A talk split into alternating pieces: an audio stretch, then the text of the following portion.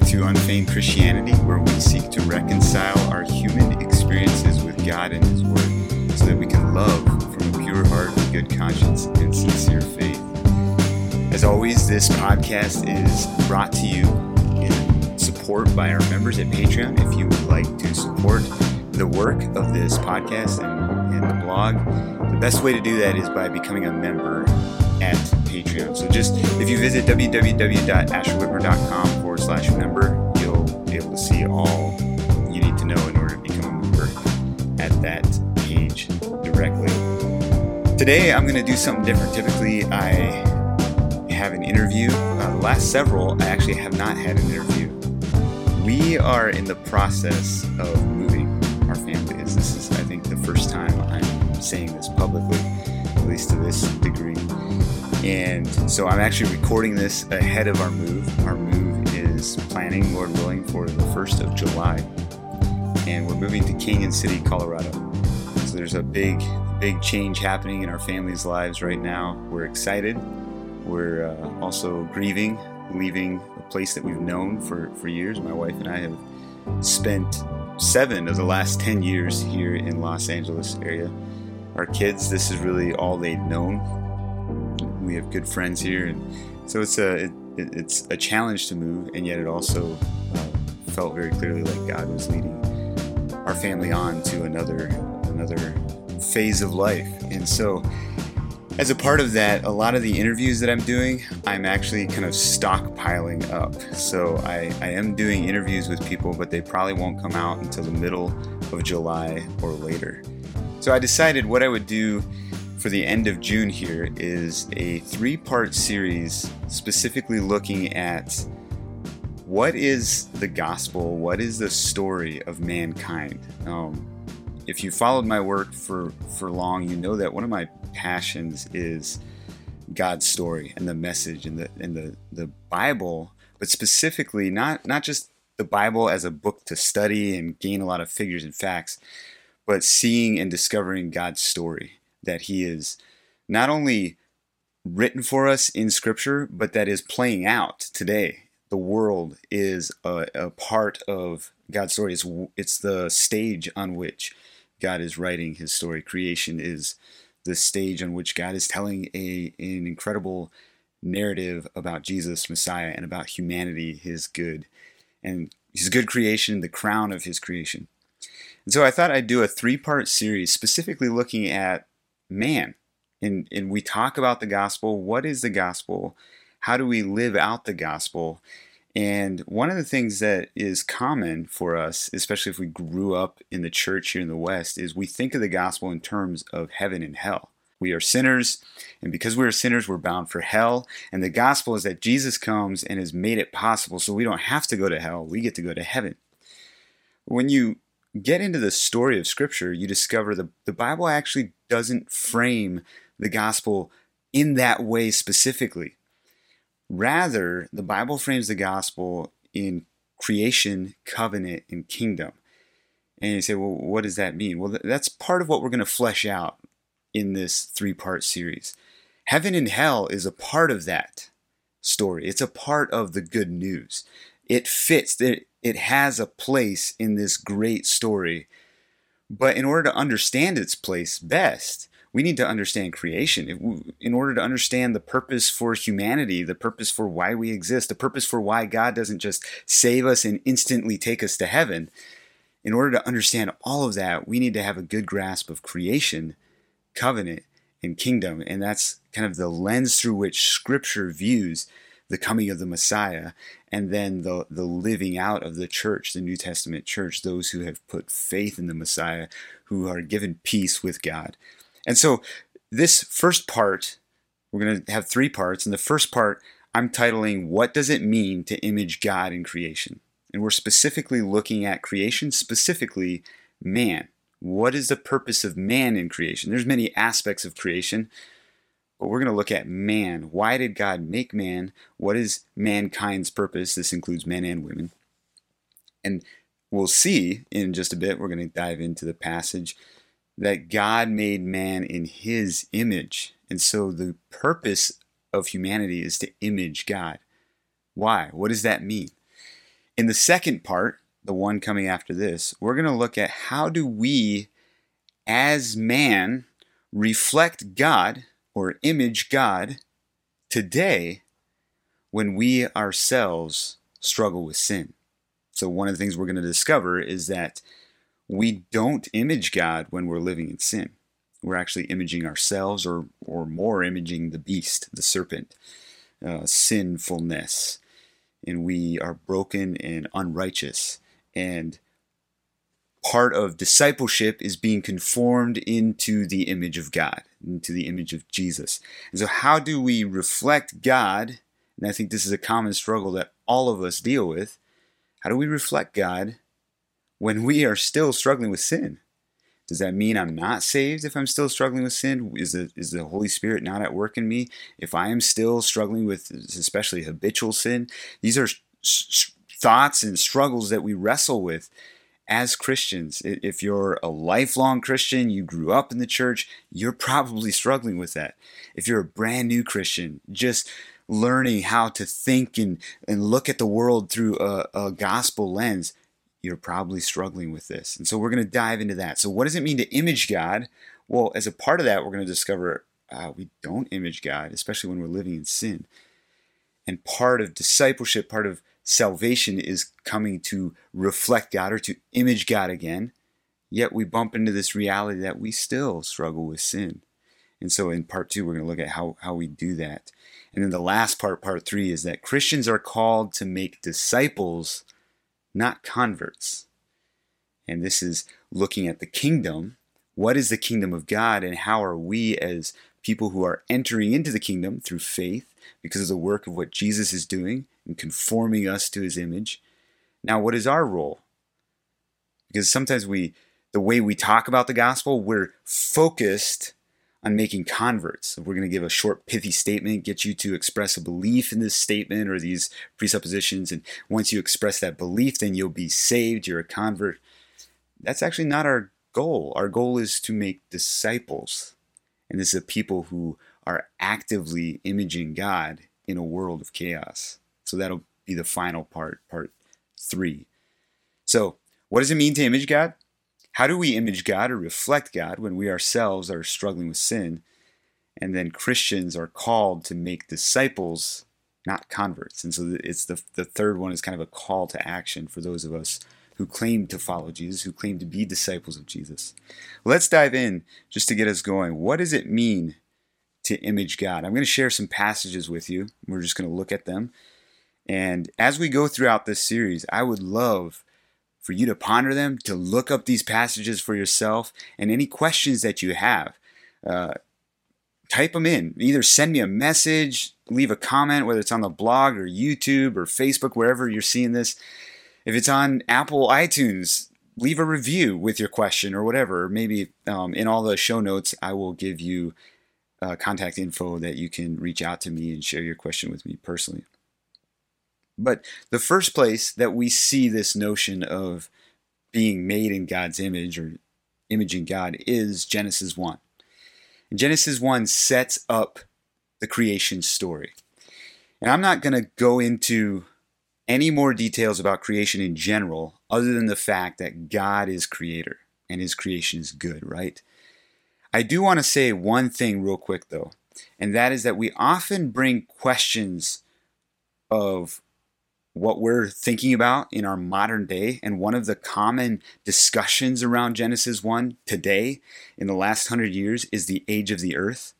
And that's often kind of the first thing that we look at. We want to prove the age of the earth, whatever age we hold to.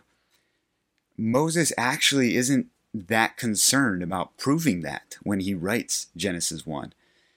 There's something else. He's setting the stage for something else. And one of them is he's trying to cast a vision for the purpose of creation. He's also trying to cast a picture of the heart of God. And sometimes we miss that in all our debate and discussions about some of the technicalities of how creation came to be or how old the earth is. We miss kind of the purpose. I think we all know the purpose. Like that's pretty clear. Like we look at Genesis 1, it's pretty clear what the purpose of man is. We're made in the image of God. We're made to go forth, be fruitful, and multiply, right? And so we get distracted by all these other things that aren't quite as clear, but we feel are important. We need to have a clear distinction. I think if we're going to understand the biblical story, if we're going to understand God's story, and if we're going to have a healthy understanding of why things are happening today in our society, in our world, we have to stay rooted and grounded in what we know for sure about the story. And that is that God is good. And God is a loving God. He made this beautiful creation in a place of shalom, peace. It's not just a place of people aren't arguing. No, it's a place of complete rest where everything is thriving. Creation, man, animals, plants, everything is given what they need for life. And mankind is so at peace in this place that they walk around naked. Like, that is crucial to understand this good and beautiful design. God is loving and caring, and he has set forth in front of man and woman the tree of life. Pursue life. I want you to live.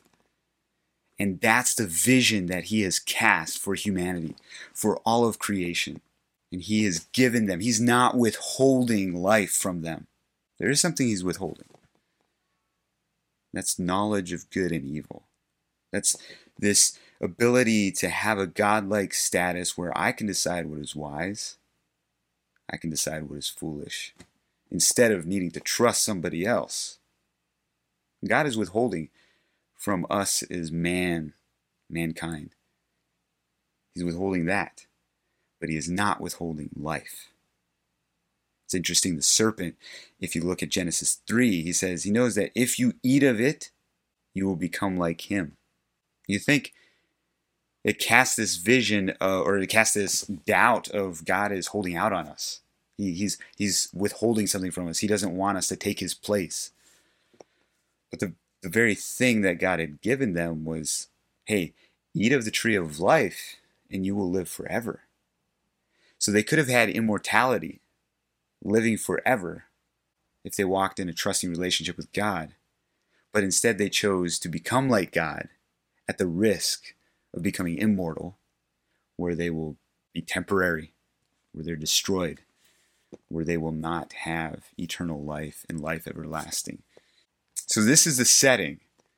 God is good. He's loving. He's set forth life. It's a place of peace. Yes, there is no chaos, but so much more than that. They are thriving. They have everything they need for life. And man is so at rest that there is no shame. They're walking around naked. But let's dive into this. Genesis 1, verse 26. Then God said, "Let us make man in our image, after our likeness, and let them have dominion over the fish of the sea, and over the birds of the heavens, and over the livestock, and over all the earth, and over every creeping thing that creeps on the earth."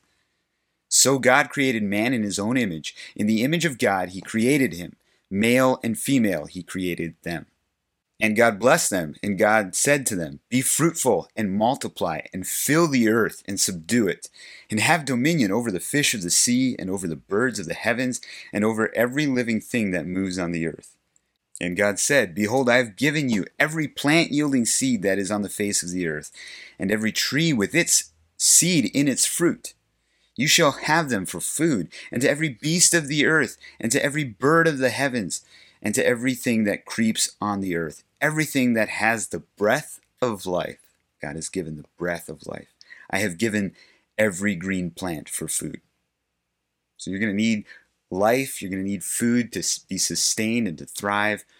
I've given you the breath of life, and I've given you plants for food so that you can live well. And it was so. And God saw everything that he had made, and behold, it was very good. And there was evening, and there was morning, the sixth day. Now, what does it mean that man is made in the image of God? Male and female, he created them in the image of God. And what does it mean to image God in creation? Well, in the context of this, it says, "Be fruitful and multiply and fill the earth." Obviously, at the very least, he's Speaking of procreation, right? Being fruitful and multiplying, filling the earth with your kind. It's in the middle of a story, a narrative where pairs of animals are coming together and they are being brought according to their kind and being sent forth over the earth. And so in a similar way, mankind comes and they're going to be paired together and they're going to be fruitful and multiply. But it doesn't just stop there. It's not just be fruitful sexually or genetically and multiply and fill the earth. It's interesting that he says, and fill the earth and subdue it and have dominion over it. This gives the insinuation that God created man to care for earth and animals. And that's pretty clear. God designed that man would be caring for earth and animals. It's interesting, we often think, we look at this and have dominion over the fish of the sea and over the birds of the air. And we think, oh, that gives us a license to go and kill animals, right? To subdue it or have dominion over it. Well, dominion, what is dominion? Dominion is actually kingdom language. So God is setting forth a kingdom where mankind is imaging him as king in reigning over creation. So having dominion over them is that you're ruling. You're ruling and reigning over the fish of the sea. This doesn't mean... I personally don't think this is really saying anything to whether or not you can eat meat. Now, I eat meat. I think there's evidence later on in Scripture that frees us to be able to eat meat. But here in Genesis, it's not inherently setting up that man should be able to go kill animals and slaughter them. This isn't about killing. This is about ruling and reigning over them. It's about nurturing creation and cultivating and having proper governance over creation. God is setting up a kingdom of peace, a kingdom of goodness, and it's his creation. It's centered in his creation. It also insinuates, as we look at verse 28 and 29, that filling the earth and subduing the earth, that God has given man the purpose, the commission to create certain cultural possibilities. Cornelius Plantinga, Jr., in his book, Engaging God's World, A Christian Vision of Faith, Learning, and Living, he talks about this a little bit in the second chapter on creation. He says, "To image God, then, human beings are charged not only with care for earth and animals, but also with developing certain cultural possibilities. To unfold such possibilities, for example, to speak languages, build tools and dyes, enter contracts, organize dance troupes, all of these we see in the first chapters of Genesis, is to act in character for human beings designed by God. That is, to act in this way is to exhibit some of God's own creativity and dominion in a characteristically human way." And so God has designed us to really take his nature, to take his character, and to flesh that out on earth. And we are, it kind of inferred in that is to reflect his goodness and his beauty, and to push forward this vision of life that he has set before mankind. The problem is that we'll discover is that man rebelled against God, and instead of creating certain cultural possibilities in God's image, they create them in their own image, and it's very self-centered. And these tools that are built are used to murder. These dyes are used to poison. These contracts are used to enslave other people. And we begin to have dominion over each other instead of mankind ruling and reigning in a kingdom of peace and shalom over creation. Another aspect of what it means to be made to image God in creation, be made in the image of God, is to live in loving communion with each other. And we noticed in the verses that we read, it says, God says, "Let us make man in our image." And we often infer from that what we know of as the Trinity, that God is three persons in one, and that God, the Father, the Son, and the Holy Spirit are together saying, "Let us make this being who bears forth our image throughout creation." If you look at John 17, where Jesus is praying to the Father, he's praying about his people who are following him, who he has called and invited into this new humanity. He says, "I pray that they may be one as you and I are one." Jesus, the Son, talking about the Father. And so embedded within the nature and the character of God is a oneness and a communion together. And in the same way, we image God by living in oneness and communion with each other.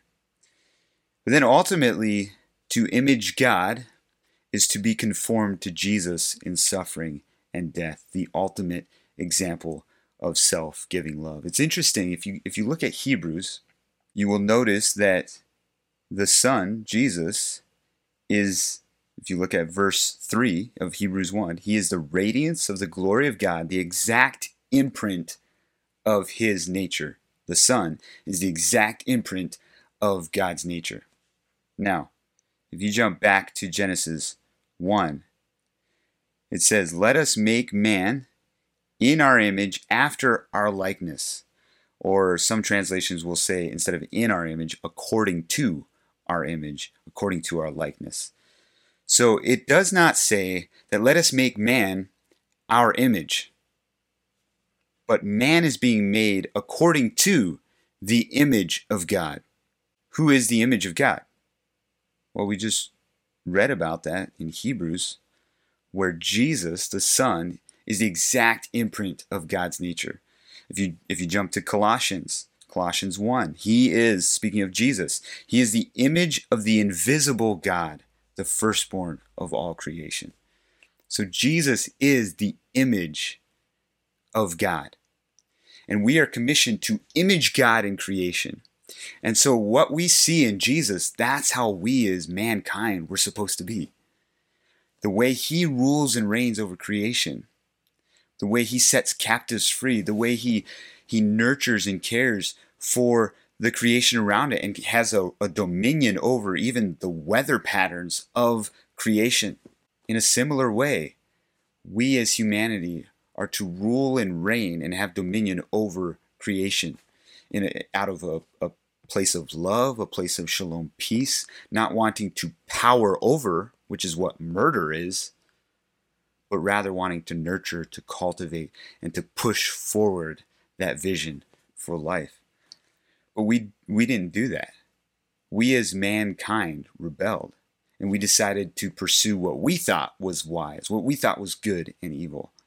And that led to chaos, it led to brokenness, it led to murder and strife and self-centeredness. And so there is this process that we have to go through as God seeks to restore creation. And this is what the gospel is about. There's this vision of creation, shalom peace, where mankind is ruling and reigning properly out of goodness, out of beauty over creation. That's what God wants to restore. And a part of that restoration process is conforming man, who's now living out their own image. And they're actually reflecting the beast. Now, God wants us to conform to his image.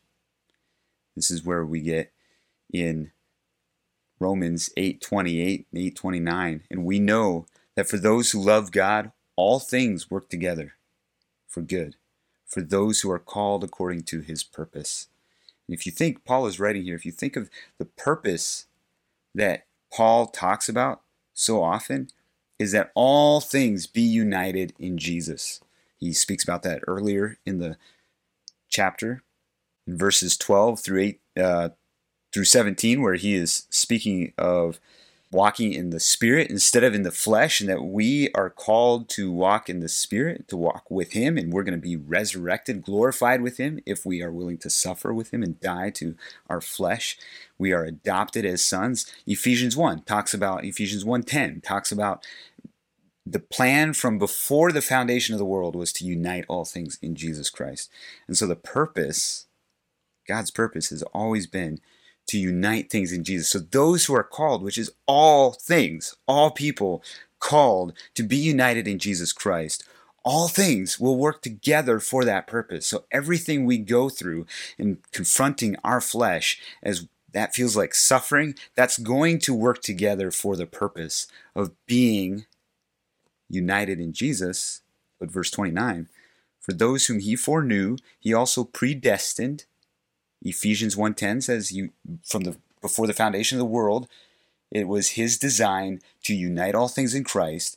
Here in Romans 8:29, he's saying, for those he also predestined to be conformed to the image of his Son, in order that he, the Son, might be the firstborn among many brothers. So the purpose of humanity has always been to image God. We rebelled, and so we imaged ourselves and actually reflect the beast. So what does it mean to image God now? Well, it means to be conformed to Jesus. In suffering, suffering against our flesh, suffering against realizing that the world is imaging the beast, the world is imaging themselves, and we are called to image God, and so we're going to be at odds with the world. There's going to be a conflict as we navigate throughout the world. To be conformed to Jesus in death, we're dying to ourselves, dying to our flesh, maybe even literally dying because of the conflict, the cosmic conflict at odds with the way of Jesus as opposed to the way of the beast or the way of humans who try to just live out their own image. And this suffering and death is the ultimate example of self-giving love. And that's what it means to image God. It's to care for earth, for animals, to develop certain cultural possibilities that reflect the goodness and the beauty of God, that help restore and reflect the shalom peace, not just lack of chaos, but where people are thriving, to live in loving communion with each other, and to conform to Jesus in suffering and death. In the next episode, we're going to discuss what it looks like to do this and to reflect God or image God when we ourselves, even though we want that, even though we want to faithfully follow Jesus, we want to care for others, we want to live in loving communion with each other, we still struggle with self-centeredness, we still struggle with bitterness or with habitual sins, and we can't seem to get out of ourselves. It's like, I don't even know if I have anything to offer, if I'm even that real of a Christian when I'm struggling with all these things. How do we do that when we ourselves are struggling with sin?